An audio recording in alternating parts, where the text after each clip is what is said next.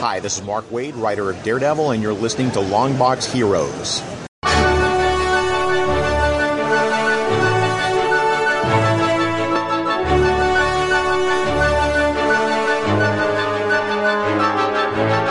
Hello, everyone, and welcome to episode 488 of Longbox Heroes, the Lamborghini of comic book podcasts. I'm Todd, along with Joe. How are we doing today, Joe?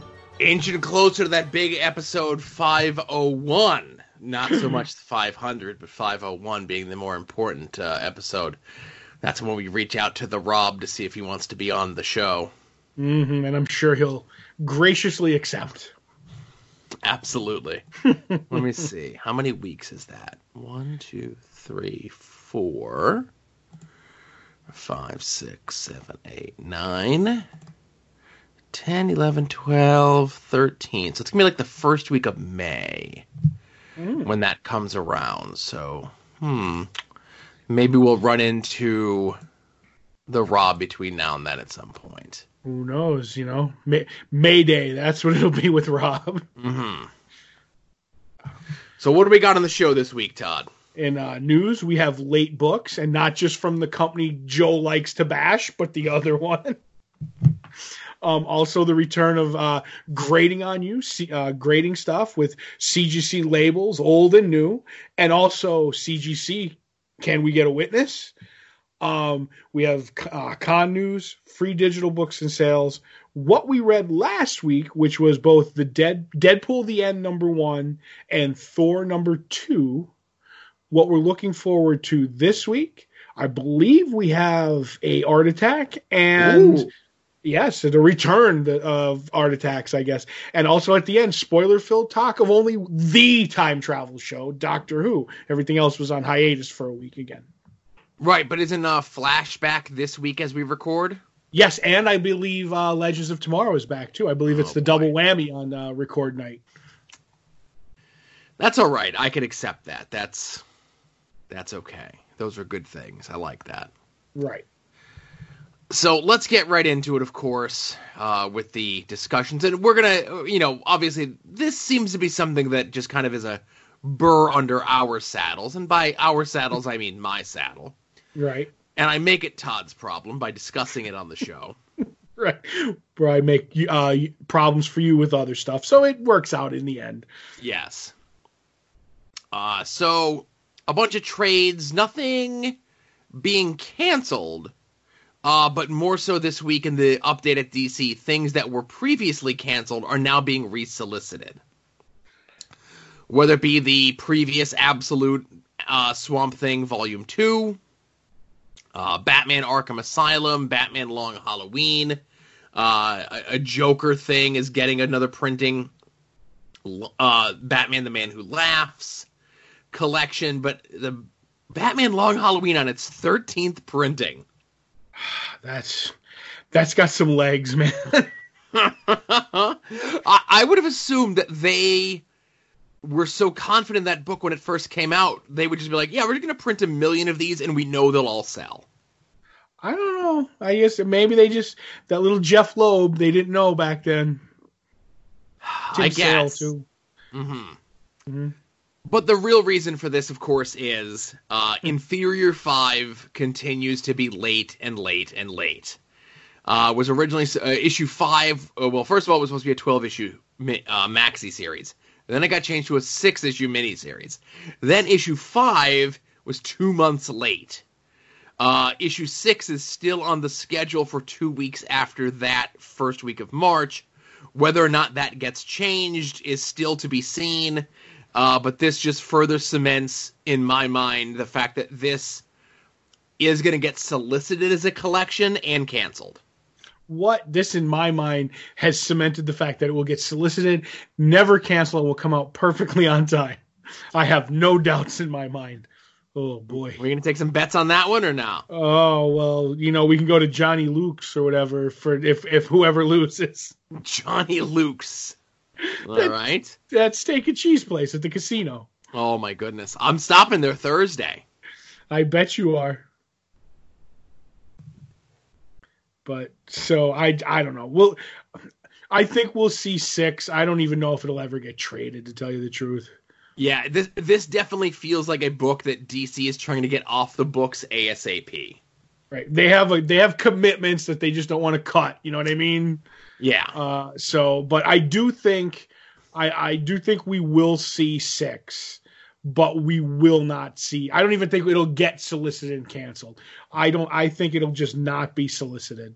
I, I definitely think they'll give us the tease of a solicitation and a cancel right? Just to see the test of, of final order cutoffs and then go, no, no, thank yep. you. Yeah, I wouldn't be surprised if it like how they do the you know we get the preview of previews and the solicitations and stuff like the Friday before the catalog comes out. Mm-hmm. That we're aware of it Friday before the catalog comes out. We have the catalogs physically in our hands on Wednesday, and then that following Friday they cancel the solicitation of it. That's a that's a strong possibility. Like I could see it being soli- like solicited and then canceled in the same week. Mm-hmm. Uh, but yeah, so we have to, you know, in the interest of fairness, of course, with DC, it looks like a bunch of stuff that was previously canceled for whatever reason is now back on the schedule. And, you know, sadly, Inferior 5, only Todd and I are the ones who care about that. keep slipping and slipping further. That's I right. would not be remiss if I did not mention what's going on over at Marvel. As we had mentioned many, many moons ago when this book first came out, I said that this book is never coming out and that would be the J.J. Abrams and his kid Spider-Man book. Uh, issue four and five. Er, we have the first three issues out. Uh, issue four was originally solicited to come out December 11th. Uh, it is currently scheduled for the 8th of April. Uh, issue five, which was originally scheduled for the end of January, uh, is now the end of May. Uh, both books being four months late. when good. this book was originally solicited, I said this book will never finish. It'll just keep going and going, and then eventually it'll never end. Like they'll we'll never see the fifth issue. I think we will. This is the one that I'm I'm digging my heels on. I think I'm going to be right on this one, Joe. Right. I I think we'll see. Like I said, if it was just J.J. Abrams, I would say no because I don't even think it's J.J. Abrams writing the book. I think it's him using his cachet to get the kid some some oh, working papers. So the kid the kid will get around to it. He'll do it when he's done hacky sacking or whatever he's doing. I don't know. Isn't this whatever kid the, in school currently? I think so. He might. Yeah, maybe he has to wait till summertime to get those scripted. It's cutting into his his maths and his uh, gym class. Mm-hmm. And there's a there's a thing called Solomon Kane. Right. I don't know what that is. It claims it's from the original Marvel years. Solomon a... Kane. Solomon Kane's a character who was created by uh, Robert Robert E. Howard, who did Conan, and he's like a Puritan, I think, oh. who goes around hunting like this is like in like you know this 1500s 1600s i don't know what year it would be for him. And he would like hunt down you said solomon kane right? So i, I did. This, then yeah that's what he does like with a with a flintlock and hunts down i don't know if it was like uh like demonic things or whatever but he's a famous he's not as famous as conan but he's a, he's a semi-famous robert e. Howard character. They made movies about him and stuff like that. So i know who it is at least. Mm-hmm. but you were saying sorry uh, the omnibus, omnibus is that is slipping by two weeks. Uh, the collection of that recent History of the Marvel Universe miniseries right. is slipping by a month. But the only one I want to mention and kind of just, you know, I'm just going to scratch my head a little bit about because we just got the April solicitations like two weeks ago. Mm-hmm. And that's when all the Empire stuff was coming out. And they have an Empire handbook that was coming out with it the Empire Handbook was supposed to be coming out at the beginning of the month before all the Empire books came out. Now it's moved to the end of the month after a bulk of the Empire books come out. That one I feel as though it's, that's less of like, oh, it's late in that we need to have that come out after a certain book comes out. Like if it comes out before a certain book comes out, there'll probably be a spoiler of some kind in it. I agree, unless it's a someone real because it's a handbook. That to me, that's the like the Marvel universe or the Who's Who kind of a yeah. Deal. Um, that somebody really screwed up a power or something like that, like got something complete, like like editorial completely missed the boat on something, like you said, or it says like, hey, when you know Wolverine becomes the emperor of the universe, you know, in in his uh, bibliography or whatever.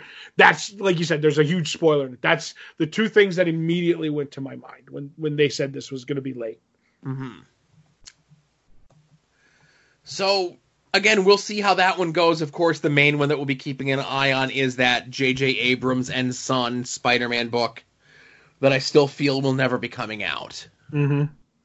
Now, uh, the return of a newer segment on the show uh, entitled "Grading on You," uh, where we discuss the world of comic book grading and all the different companies therein. Of course, the big dog and all this hmm. is CGC themselves. Mm-hmm. And they had a busy week this week, as of course it, it's the beginning of the year, so now is the perfect time to choose the new Marvel custom labels that you can get on your graded books. Right. For an extra five dollars, uh, you can get uh, these different Marvel things, or you know, Walking Dead ones. So on one hand, I have to say, if you can't beat them, join them. I guess uh, mm-hmm. uh, Walking Dead and Marvel going along with this. But then on the other hand, I doff my John Cena cap to DC for not getting involved with this. Yet. Yet. Now, I put my John Cena cap back on and scoff because I see a majority of these Marvel and uh, Walking Dead labels are all just repurposed art. Sure. Except uh, for. Right uh, except for the Deadpool one, which at the very least makes it into a joke, where it's mm-hmm. Deadpool holding up a sign saying 9.9, please. Yep. And that's fun. I like that. It makes me smile. But I think it's going to be well. It says 9.9 on the cover, so it must be a 9.9. No, no, it's not on the sticker or whatever. You know, it's not on the extra sticker that we put on. Mm. And it just in case, Todd, they do have a limited quantity of the 2019 Marvel uh, labels on reserve, just in case if you want some of those while supplies last, because you can't just reprint things out. Anyway. Well, no, these make them collector's items, Joe. So the extra five dollars to have a picture of Negan on your sticker does that add to the resale value of the book? Like, are we going to go down the rabbit hole of looking at a 9.6 Walking Dead number one that's priced differently than a 9.6 Walking Dead number one that has a Negan sticker? Or is it like this, depending on the sticker, is going to depend on the future grading of this book? hmm.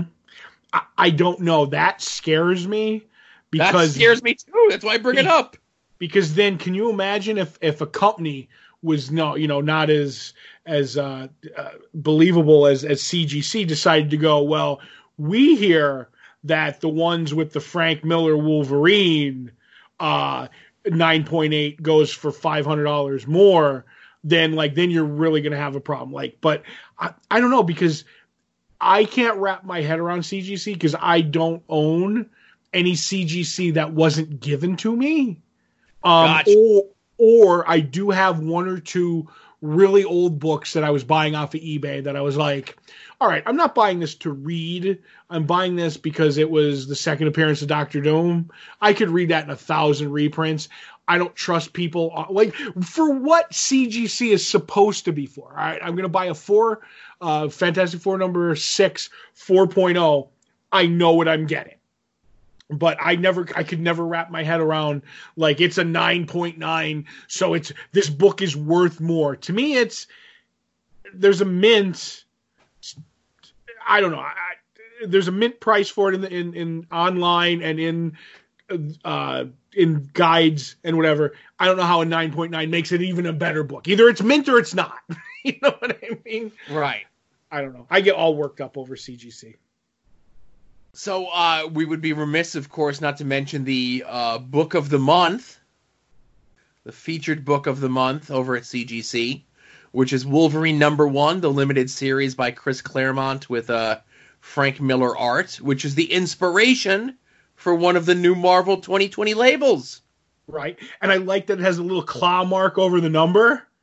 That's even better than the 9.9, please, because it's like Wolverine blessed this book.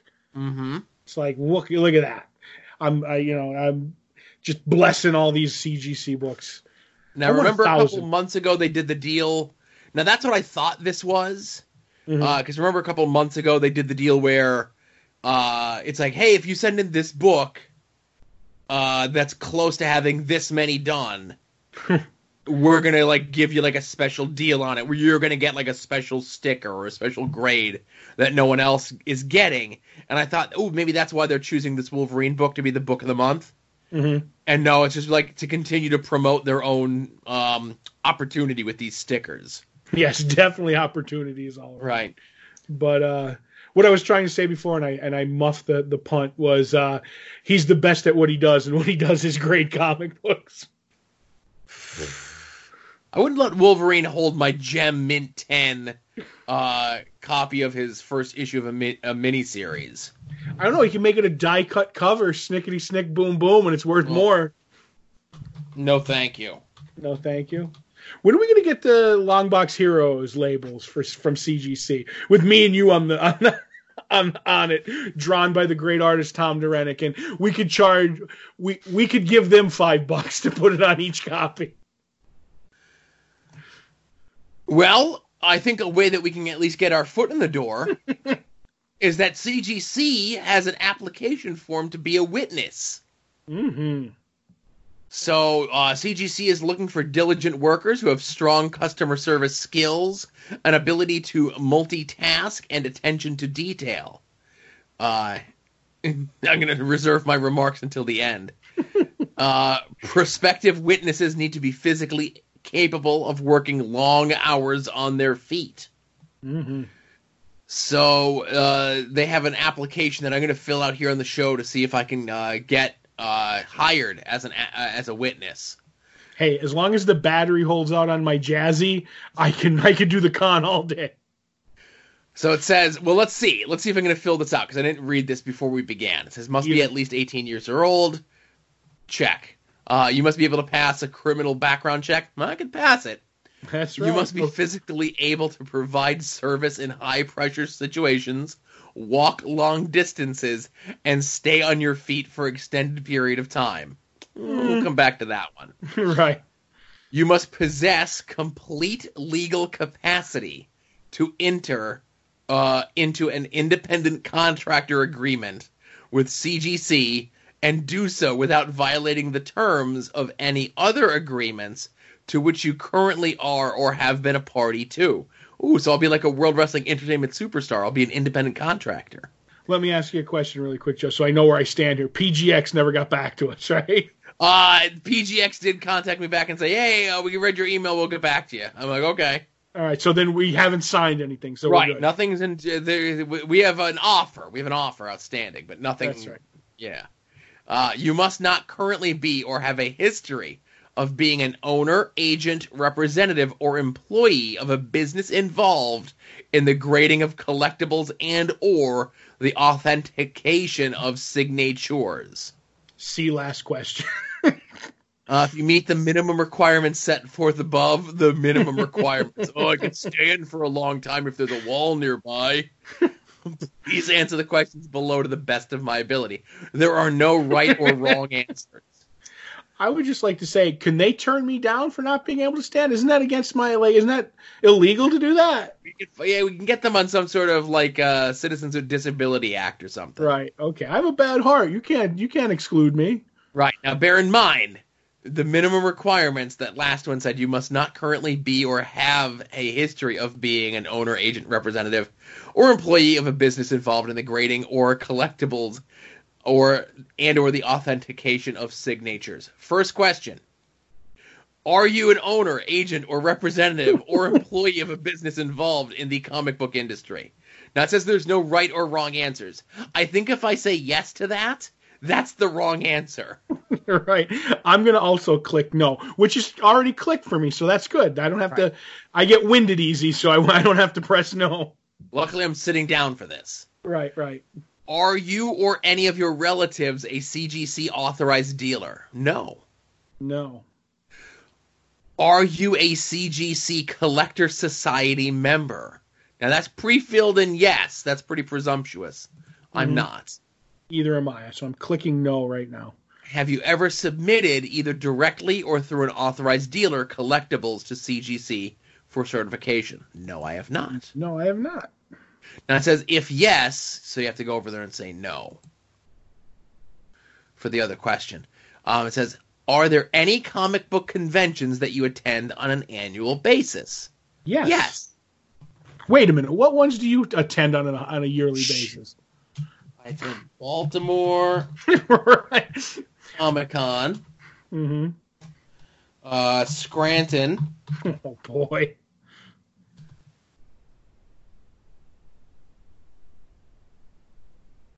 those two.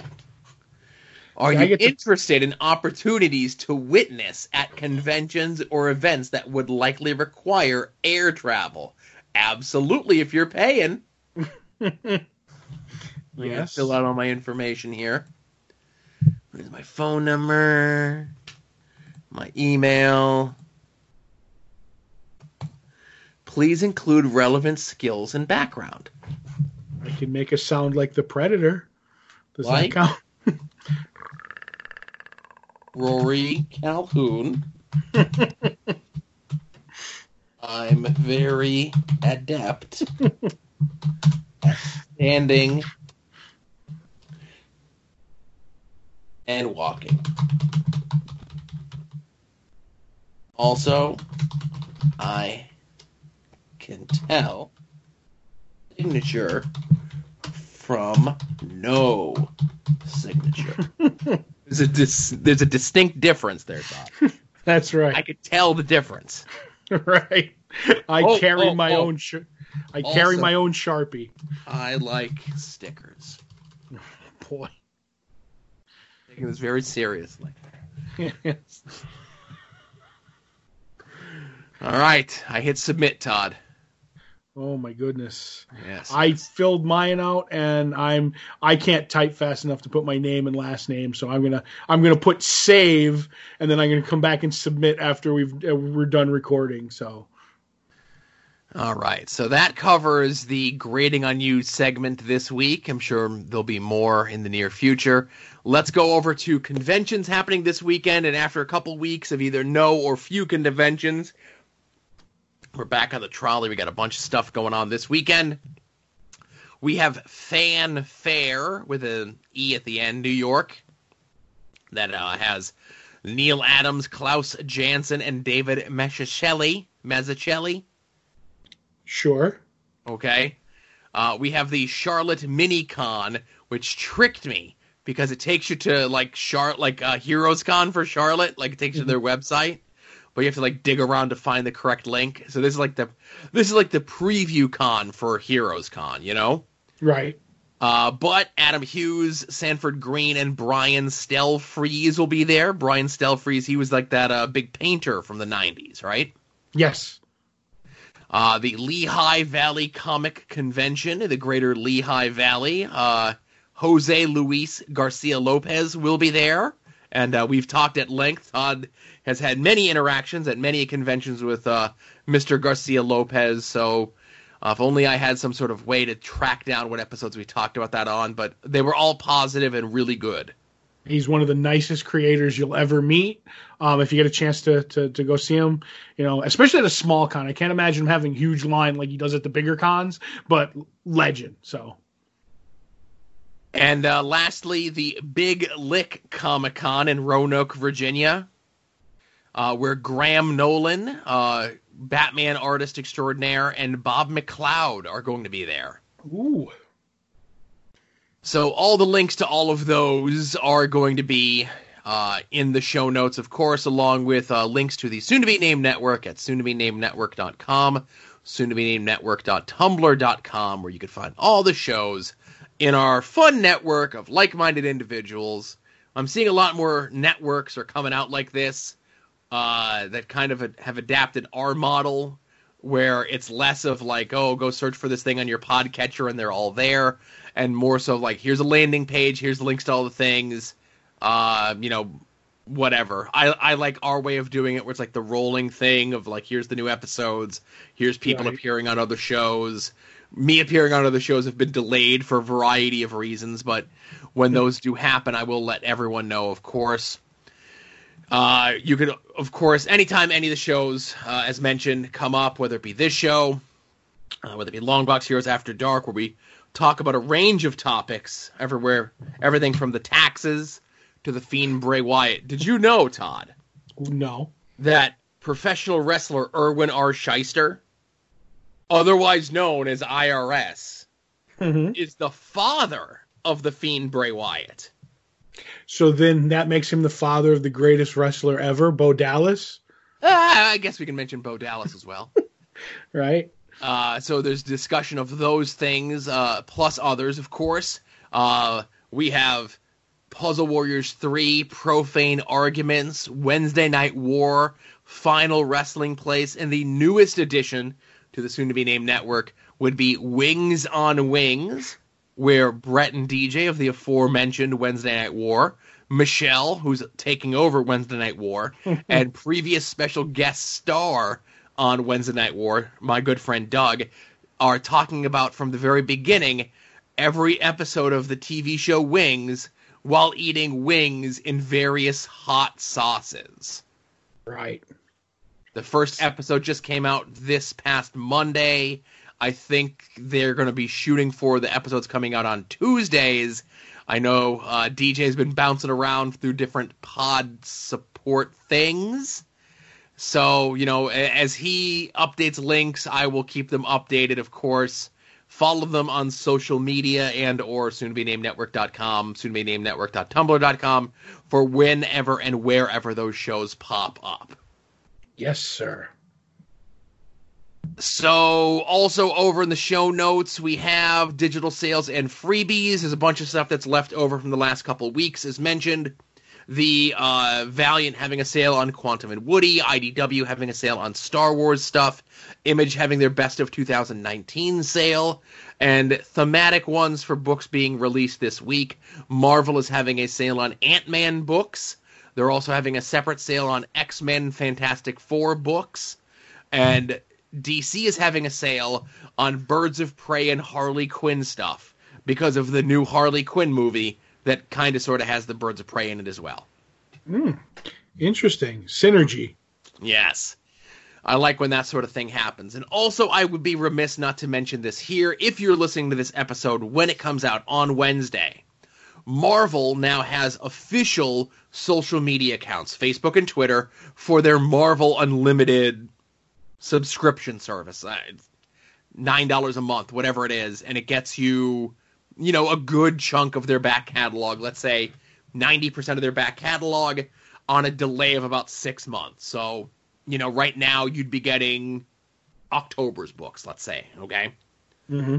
So that's how they keep it up. So, to uh, commemorate the new social media accounts uh, for Marvel Unlimited on Facebook and Twitter, and it's just Marvel Unlimited, of course. It's how you would find it. Uh, all day Wednesday, they are doing an hourly trivia contest. And by getting the question right, you are entered into a drawing to get five year subscription to the Marvel Unlimited service. Ooh, that's a good deal. So hey, you know, if you're not doing anything, check the Facebook, check the Twitter. You know, if it's a question you know, throw the answer, you got nothing to lose. Yeah. everything to gain. Who doesn't like free comic books? And especially like I know a lot of people um, who have that Marvel Unlimited service and love it. Mm-hmm. And I know many, many years ago we had decried it just because of um, just random books missing. Right. And of course, it's not perfect. Uh, but uh, it's definitely uh, you know a great way to catch up on the Marvel history. Yeah, give it a try, and especially if you win it for free, oh, that's good to go. Exactly. So, like I said, all that information will be in the show notes uh, accompanying this episode over at longboxheroes.com. Todd, let's get into the books we read from this past week. All right, I'm going to start out with a book we both read, which was Thor number two, uh, written by Donny Cates, art by Nic Klein. Basically, after the events of Thor number one, um, uh, Galactus shows up in Asgard all busted up, and he sputters some words out, and Thor looks into it, and he finds out it was what maybe destroyed the last universe because Galactus is from the universe before, and he survived, comes into this one, and it may be that thing that destroyed it. So the Surfer tips off Thor that there's these planets that he's he knows that can superpower Galactus to maybe fight off these these these th- whatever's coming. So Galactus ends up making Thor his herald, and they go off to to find these planets. This one's inhabited. Thor doesn't want him to destroy it because there's people on it, and him and Thor, Galactus and Thor may have words about it. And they they go back and forth and maybe they pummel each other for a little bit. And we find out that uh, thor has plans to help the people on the planet. Um, at the end i don't want to say too much about how that how, who wins who loses then at the end another character shows up who has a beef with galactus and i'm i'm looking for like i i'm really enjoying everything i read about this book i love the look i love uh, the cosmic Thor, the the Herald costume. Uh, I really like this issue a lot.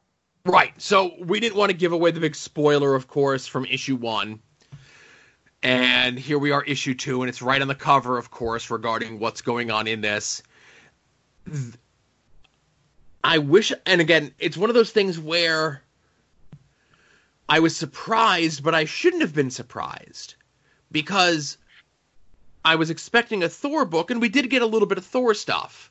Mm-hmm.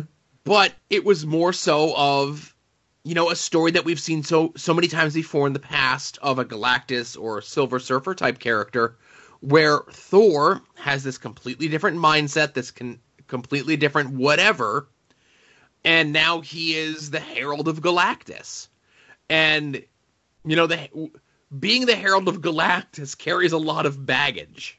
Mm-hmm. And just because Thor has been a hero his entire life, when you show up on a planet and you are the Herald of Galactus, and Galactus is in your horizon as a planet, you may, as the Herald, not get the most welcome, uh, the warmest welcome from the inhabitants of said planet. Right. And I really like that bit, of course, with Thor having to deal with how that feel, felt, right? Mm-hmm. And the book already, right off the right off the rip, two issues in, has, in a good way, subverted my expectations. Right. Of what I was expecting from this book. I felt it was going to be, you know, I thought just based on the cover, the early art that we saw, that it was going to be a little bit more superhero y. Mm-hmm. And it's not, but it's more cosmic than I would have expected. Right, and cosmic me cosmicy is my bag, so I was really happy to see that. You know what I mean? Like I'm I'm down with that, and I I love all the things they've done with it, and especially like you said, all the baggage that comes with being a herald. Um, you know, a lot of a lot of the other heralds were like, "Oh, I'm in this in this to save my planet," or whatever their reasons were to do it.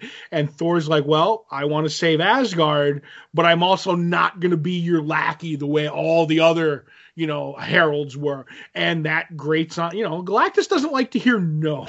so I, I, can I find that fascinating. So I look forward to more of that. Right. So definitely recommend, I, I definitely recommend this book starting out on a good foot forward, I would say. I totally agree. And there's little, there's maybe half a page of a reference, a nod, an homage to the previous run before it, and it's not like it's going to ruin what you're currently reading. They give you what you need to know in that when Thor attempts to be Thor, attempts to be the hero in the face of Galactus. Right. Okay. One thing is a side note about this book. So I pick it up, and it's you know normal price. A normal book is three ninety nine, and feels a little thick. And I come to the cliffhanger ending, no spoilers, and I'm like, there's a lot more left in this book. What's going on with this? And then they did something that Marvel used to do, and they haven't done in quite some time, and I'm glad that they did it. is they give you a full like 12 plus page preview of the upcoming Strange Academy book. Mm-hmm. Uh, which comes out in a couple weeks, spinning out of whatever's going on in Doctor Strange. It's essentially the pitch for it is like, oh, what if like Doctor Strange did like a Harry Potter school or something? Right. So that is a high concept sort of thing, and Marvel having enough faith in the book to have it be in, you know, the back material of, I would probably say what the second issue of maybe their best selling book of January. I don't know if it was originally planned to happen that way, but I'm glad that it did, and I hope that Marvel does this more often. Right. I don't know. I don't have the sales number, but it's got to be up there for. Yeah, Thor. I would assume. You know, Thor's a hot hand. Donny Cates is a hot hand. They're you know moving some numbers. You know, and a lot of times like the numbers on a two may not be as high, but you got one and two in the same month, so one would assume that the numbers were relatively close. Right. Yeah. So yeah, I like. I I agree with you. I do like when they do they give you a little something for free, you know? Right. For Use all, the big all... books to prop up the small books. Yes. So the other book uh, that I read from this past week was Deadpool: The End, uh, written by Joe Kelly with art by Mike Hawthorne. And uh, Marvel has done this in the past, where it's the final story of X, whomever your favorite uh, character is in the Marvel universe, from Deadpool to other. Mm-hmm. So the bulk of this story is Deadpool in an argument with his daughter. His daughter, who is now an 80 plus year old person. And Deadpool's grand scheme is if he kills Death, who is who he has been in a romantic love triangle with Thanos over, dating all the way back to the Joe Kelly run back in 1997 on this book, that if he kills Death, his daughter will not die. And that's why he's doing this. This is a Deadpool story with all the jokes and the gags and the references and the shenanigans and the nonsense of a love of a father for a daughter. Mm-hmm.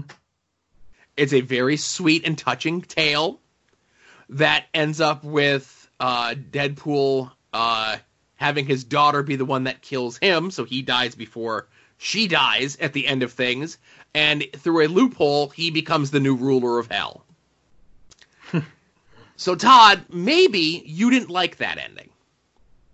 No, I like some of the other endings that they did. I may have read this too, Joe. Oh, you did. I thought you said. You, I thought you had said at the beginning that uh, that the book that both of us read was uh, Thor. I know. I was I was lulling you to a false sense of security. Joe. Oh, you did. So yeah. then they do a whole bunch of like one hitter page gags or two hitter page gags where Deadpool does everything from like putting a protective bubble around Miami Beach and kind of like ruling things there. Two different ones where he joins the Avengers and is romantically linked uh, to Carol Danvers. Uh, another one where he and Cable finally succumb to an army of Deadpool Wolverine Cable clones. Um, another one where just simply like the atomic bomb goes off and he's the last one there to see it. Uh, but Todd, you would have to think that my favorite one was the one that was a rib on DC. What? That oh, one was a goodness. bridge too far, Joe. I I can't believe, and I'm like I'm not saying like oh my goodness they did these crazy things, but I don't know. That's kind of pre- pretty crazy to take like such blatant shots at like both look and dialogue and critiquing the current like whatever's going on over at DC in a Marvel book. I can't remember the last time that I've read something like this in a Marvel book. Or like a DC book that takes shots at Marvel.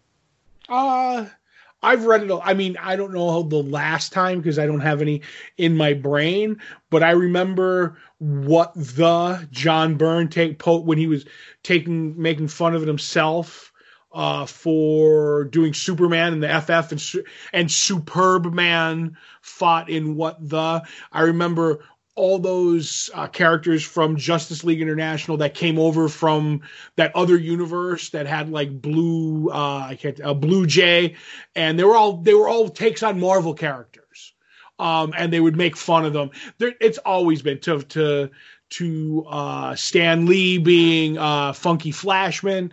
It, there's a history of it. It's just I can't remember the last time that they've done it recently, but they probably have. Right. So maybe you have read it, but there's a two page gag in here where they really poke fun at, like, I don't know, like everything DC. From oh. the movies to the ongoing storylines to the look, how everyone's the Joker. They even throw a couple jabs in there at The Walking Dead. Mm-hmm. Um, I thought this issue was great, but I'm coming in as a dyed in the wool uh, person who believes Joe Kelly is the only one who writes a good Deadpool. So I I freely admit that I have a huge bias regarding this, and I always point back to when Deadpool was, you know, we had five ongoing series at DC or Marvel at one point, and they fudged the numbers a bit. And was it Deadpool 900 or Deadpool 1000? It was. I think it was. Wasn't Deadpool 1000 and they went backwards? Something like that. It was because it's Deadpool. You can kind of play fast and loose and do whatever you want. But it was this huge giant book, jam issue with all these things. But the main story was written by Joe Kelly with art by Rob Liefeld, arguably the two most related characters to Deadpool over his whatever storied career. And in the entirety of the book, Deadpool is driving around a truck that has a giant foot on the top of it. If right. that's not meta commentary on the Rob, I don't know what the is. Right. Um, I read the book. It was a story, so I'll give you that. You know, oh. uh, you know, he was he was he was Deadpool. I have a couple of problems with the book. One, he didn't curse, so that's no good. Ah. Um, two, Two, you said uh, Rob Liefeld and Joe Kelly are probably the most associated with, you know, with Deadpool. I would say the old double R is probably more associated with Deadpool now, but that's just my opinion. Um, I did like them. I, there was a couple gags that I liked. I did like them breaking up the fourth wall. And I'm like, there you go. Now I don't have to listen to Deadpool no more. So I'm good. I don't, I never got Deadpool and he was never my thing. And I always was annoyed when he showed up in a book that I read. So yeah, I just I read this hoping that I would would enjoy it and get the Joe Kelly thing, but I I think because I wasn't a fan, like I'm like, oh, his daughter's 80 years old or 90 years old. He has a daughter. I don't I don't know. You know what I mean? A lot of a lot of gags were completely lost on me. So Right, and the daughter stuff is relatively new stuff. That his stuff that popped up after the Joe Kelly run, but it's been around longer than the Joe Kelly run. Mm-hmm. So I, I, get why they included it. You know. Mm-hmm. There you go. So does that mean there's no more Deadpool comics ever because this was the end? No, no, that's not how it goes. Oh, here's hoping. So that's what we read from this past week. Let's get into what we're looking forward to coming out this week. If you head over to longboxheroes.com every Tuesday around 5:30 Eastern Time or so, we put up the pull post, which is a link to a link to all the books that are coming out this week uh, whether you get your books in print, whether you get them digitally, whether you're hoping to win that five year subscription to the Marvel Unlimited thing, and then you're going to look forward to the book in six months. However, it is that you get your books, be forewarned, be forearmed, know what's coming out, uh, and be prepared. Now, Todd and I attempt to guess what the other is most looking forward to coming out this week. Uh, early in the year, I have a lead over Todd with two correct guesses over him. Uh, so, Todd, let's see what you could do here. Right. I'm looking over your list. Now, I don't know. Does Hawkeye Freefall, the second printing, count? Because you didn't read it, right? It, it counts. counts. Okay, it counts. Then looking at your list is the book you're looking forward to most Hawkeye Freefall number one, second printing? It is. Okay. Uh, kind of a light week, kind of books uh, either in the middle uh, of runs or at the end of a run like Gideon Falls is, and I'm a little bit behind on Gideon Falls to be completely honest with you. Hmm. um, so yes, Hawkeye Freefall number one second printing is the book I'm most looking forward to coming out, so that I could talk, uh, so I could read issue two, which came out last week. Right. So, uh, looking at your list, Todd, I have some questions. Okay. What is Crimes of Passion? That is one of those giant, like nine ninety nine anthology books. That's just a bunch of I'm not sure whether they're in continuity, but I think they're actually just Elseworld, more, more Elseworlds, um, love stories. Mm-hmm. Oh, that's the Valentine's Day gimmick. Right. Sure. Okay. Uh, who is the writer on X Men Fantastic Four? Chip Zdarsky, I believe. I'm gonna say that's the book you're most looking forward to coming out this week. X Men Fantastic Four number one. It is the book I'm looking forward to most coming out because yeah. uh, Chip Zdarsky was doing the Marvel two in one, which I really enjoyed, and I was always said like as much as I, you know, Dan Slott's a great writer. Um, I thought he did a really good job with Ben and and and and Human Torch and all that stuff. And I was hoping that he would get the nod to do a Fantastic Four book, and he didn't. It went to Dan Slott. So I'm hoping to see what I would have gotten um, with that, and I guess I can block out the X Men stuff as I read it if I have to. I, I think this is more if I know uh, if I apply like a little bit of information that I know that I've gleaned from this. Mm-hmm. Uh, that this is more of a Franklin Richards story, right? Yes, and I, it's the X Men and the Fantastic Four fighting over who Franklin Richards belongs with. Right, his his blood family, mm-hmm. or on an island that uh, only mutants can go to. Hmm. I wonder who the courts are going to side with. Now I feel as though this is a story that we've uh, dredged up at least twice before in the last twenty five years, so we were due. We were due. Eh please that's the least amount of two times in 25 mm-hmm. years? Go to your precious dc that deadpool likes to make fun of. How many times have they told superman's origin in the past couple years? Uh it's listen it's been a while. It's, it's been maybe it's been maybe about eight years since the last time. Doesn't it doesn't it get played in doomsday clock? Isn't that his origin basically told over and over and over again? But was doomsday clock real uh, I have all 12 copies, so it's real. And 5G's coming right out of it. Well, we're, again, when 5G rolls out, we're primed for another Superman origin tale. So here we go. Yes. See, eh, when I think of Superman origin tale, I think of like a, a separate mini series, or it's part of the Superman like ongoing book. We're like, oh, we're gonna take a break from the Superman ongoing book and take four to six issues to retell Superman's origin. Or, oh, it's a new number one.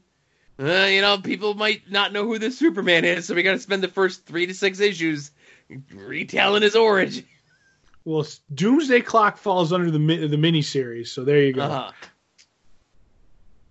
But well, okay, I we could sit here and argue the merits of Doomsday Clock and what story did it really tell, other than time is fluid when it comes to that book coming out. Well, then it's it's if that's fluid to you know DC Comics, then that Spider-Man J.J. Abrams book is web fluid to time when it when it comes out. Yeah. No. Yes. No. I'm all right with that. Anything else I say after that is going to incriminate me here on the uh, All Ages show. So. a lot of editing after that. Yeah. Yep. Yep.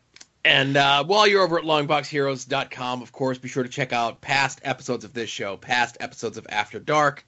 Uh, be sure to check the 2017 Smash Sensation Todd and Joe Have Issues check out our little thing there for our store where you can purchase pins or stickers or pins with our fancy logo on them.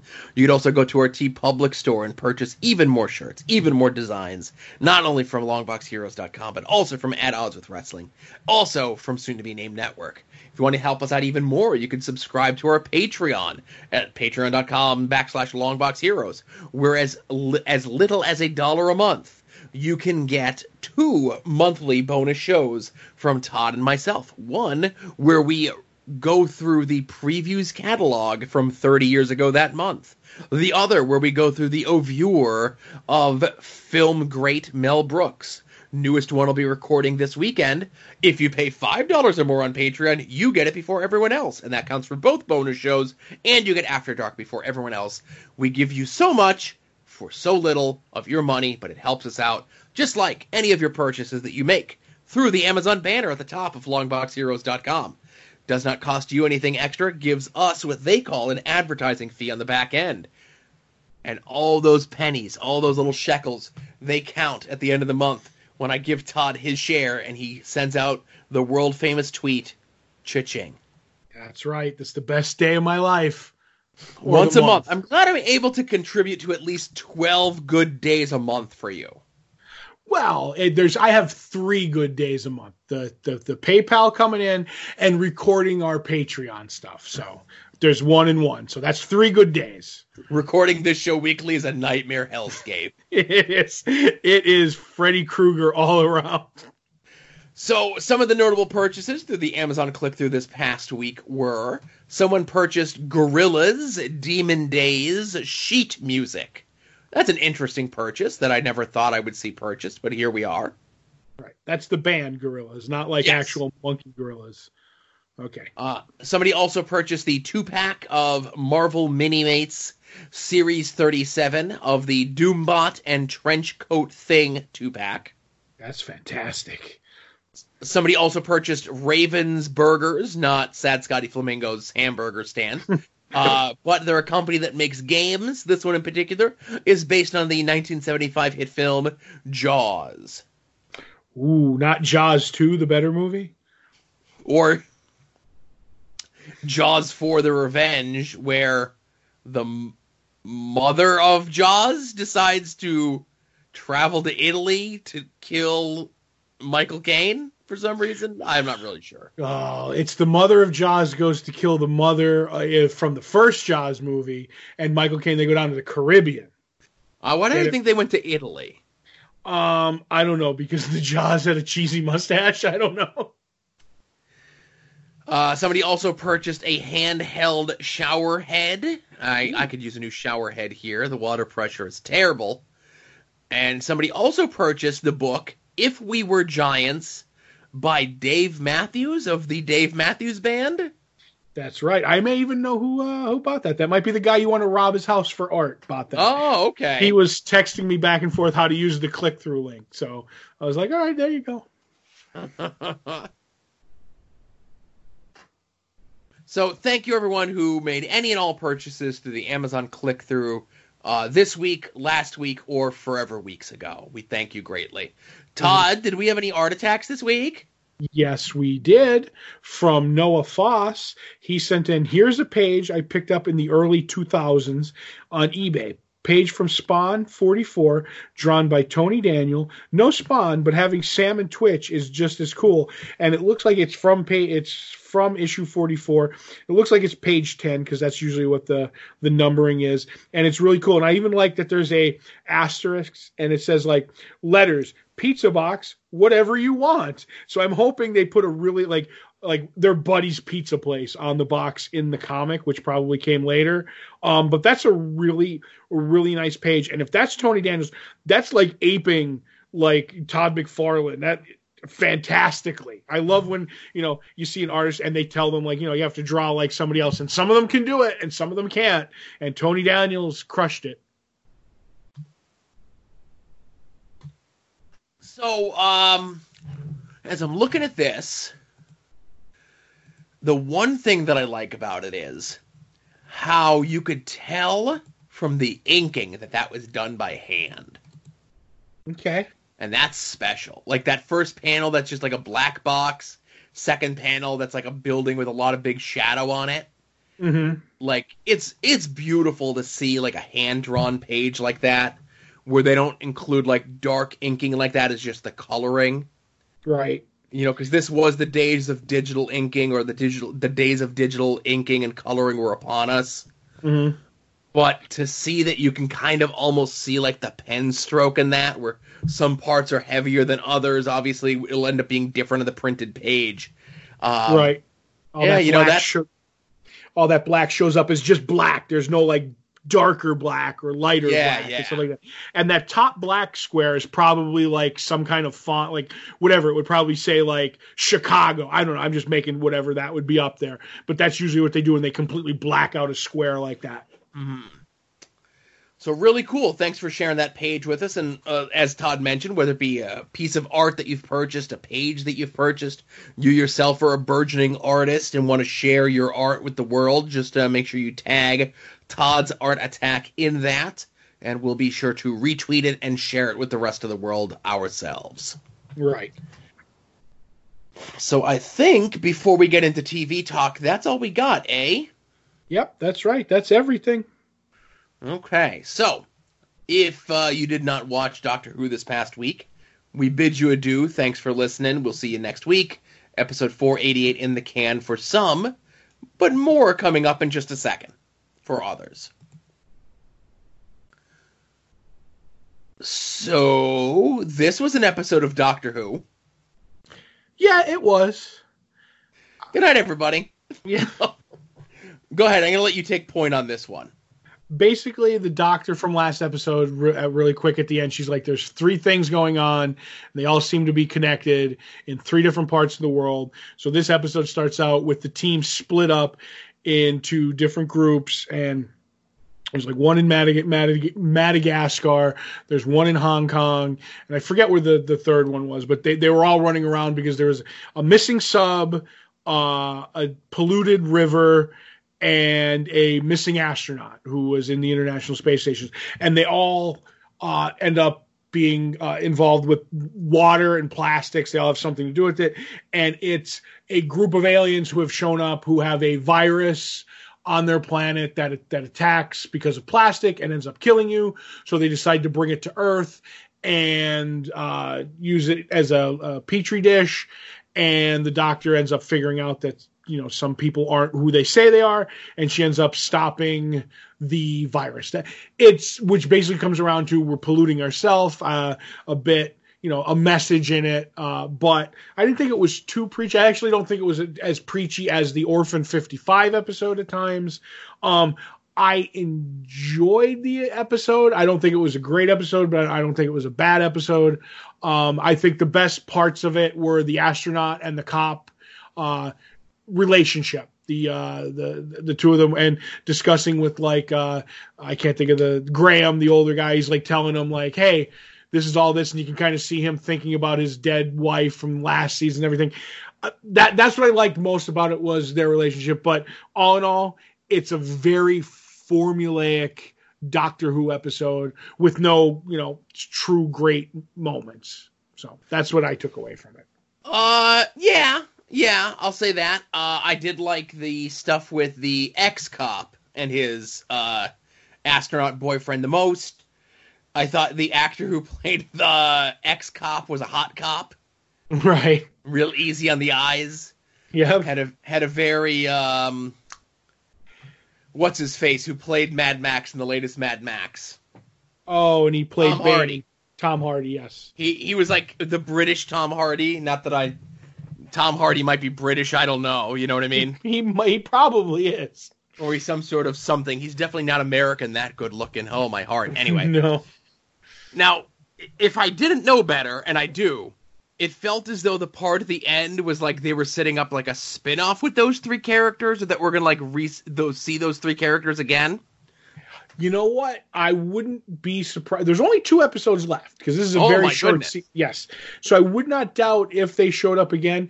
And she was also talking. If this was older Doctor, like not older, but like Russell T Davies or Moffat. Uh, Doctor Who. You know how she kept talking about through the whole episode there's a talking cat that she was investigating that turned out to not be involved? That would show up later too. But I don't know with this, with this writer I, they might show up. They they might not. I don't know. I feel I feel he's and I hear rumors that he's going to stretch things out over like another season. Like we're not going to get all the, the answers. Like before Doctor Who would be a season of here's a story and it ends and then the next one might you know use bits and pieces of it but that story's over so i don't even know like what answers we're going to get but they may show up later um i did feel like we it was a spin-off like whatever like what was it like traveling three three idiots traveling around the world or whatever. They had a they had a video blog the the two the two women and now there's three of them who might do it. Not interested in that show though. Uh and i'll i'll, I'll also say this um the one thing that i could hand to doctor who especially this season i love the special effects and the cre- creature effects. I thought i think they're really cool they're really well done Um, and they're done in not like a horrific way, but they're done in a sci-fi way mm-hmm. where they could do it horrific or they could do it like really poorly with CGI. Legend of Tomorrow, but they're allowed to because they're Legend of Tomorrow, the show that Doctor Who uh, inspired to become. Mm-hmm. You know, Legend of Tomorrow makes Doctor Who better. Right. But I didn't really care about any of this, I, I, especially how strong last week's episode was. I, I felt mm-hmm. as though this week's episode was a blah. It was. It was a letdown after a really high, you know, moment in the series. The only other thing that I really did like was when the doctor shows up and he, she's talking to that one female scientist who ends up turning out to be the alien. Um, because like, and they showed it back within uh, the Tesla episode. Like, she's enamored with scientists and gives them, she trusts them way too much. And there's a great moment when the doctor's like, "Hey, like." we're here and it's just a fluke. You have a well, you know, uh, equipped laboratory. And then everything she's asking for, because she needs to fight this virus, she has. And about like on the fifth time she asked her for something, I'm like, man, that's a coincidence. Like, th- this is really like that, like, coincidental. She has everything she needs. And then the doctor like snaps into that moment. She's like, you have everything we need, like, to do, because you're part of this. And I was like, okay, I didn't see that swerve coming with that scientist, so I liked it, but it wasn't enough to uh, to to to pick up the episode, especially coming after after such a great episode, like you said. And I want to see. I'm thinking this next two are a two parter. They're saying, but I don't know if they're going to be on the same night like the opening two parter. I'm hoping it's a cliffhanger to give us a little like you know, little something extra. Yeah, but like I said, this was just you know I think you. if the previous episode wasn't as strong, mm-hmm. because in the grand scheme of things, like the the Tesla episode and this episode, they kind of could have been wherever, you know. Yep. And, and I get why they're trying to do this. They're trying to kind of you know put some more important things. Uh, in the course of whatever, and uh, now I, I want to mention this. Of course, I'd be remiss uh, you cannot base your world on the ratings on IMDb, okay? Mm-hmm. Uh, because, you know, they can kind of be altered, they can kind of be manipulated, just like any sort of thing like this. Right. But that episode last week, out of 10, has a rating of 8.1. Mm-hmm. Okay. The other episodes this season have ratings from 5.7 down to 4.3. And that's mm-hmm. including the opening season, like the opening two episodes. Which I really liked. Right, and I like those episodes too. So even if we just look at those two, like I feel as though this, you know, um, I, you know, and I kind of joked about how the the the two episodes after the season opener, it was like, okay, we've been here before, with like the Planet of the Apes and the, you know, the Earth being destroyed and all that other stuff, and a bunch of random contrivances and the Tesla stuff felt like it was kind of retread because there was a bunch of Tesla movies, and there's apparently even more Tesla movies coming out in theaters this year. Okay, okay, I get it, Tesla's a thing, but you know, maybe the seasons of Doctor Who could be even shorter. I I think if the quality of the writing at times is that way, they could be shorter.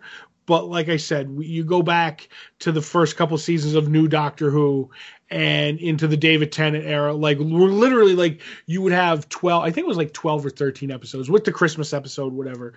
Um, would be um like you would have ten amazing episodes, one okay, and like a clunker. And I think it's just, that's what it is, you know. And also, like when Doctor Who ran in their original run, the classic stuff, it ran tw- like from 1963 to 1980. I want to say like 86 or 87 or something like that. And then it had a little hiatus. We got that the the one movie on Fox, and then we had another gap. Like when you're watching it now, this doesn't uh, apply to you, but it applies to me. It's like I can only see the doc the doctor trapped on a space station with an alien so many times. I can only see him, you know, like th- there's only so many plots you can do, and then it just becomes we're going over again. And sometimes you need that break, and the the two breaks that the doctor have re- really worked. And I'm wondering if we're if we don't get some really great writing, if it needs to take like a like a hiatus for a bit. But it makes BBC too much money, and that's not going to happen. So I don't know. Yeah, well, if anyone should know, it should be you, Todd. I blame you when uh, Doctor Who is not great.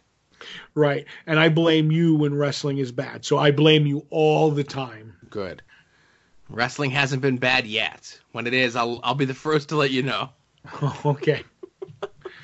All right. So I guess thank thanks everyone for listening. Uh, this is the real end of Longbox Heroes, uh, episode forty-eight. Forty-eight. Uh, four eighty-eight. My apologies. Four eighty-eight. There you go. Uh, we'll be talking about uh, a bunch of comics. Uh, we'll see if I hear back from the CGC folks. I have to send mine in too, so hopefully mine will come back shortly after yours. Mm-hmm. And uh, yeah, we'll be talking about Doctor Who. We'll be talking about Legend of Tomorrow. We'll be talking about Flash. It'll all be great. Yes. And uh, yeah, thanks for listening, everybody, and we'll see y'all here next week. Remember, be a faucet, not a drain. Boop.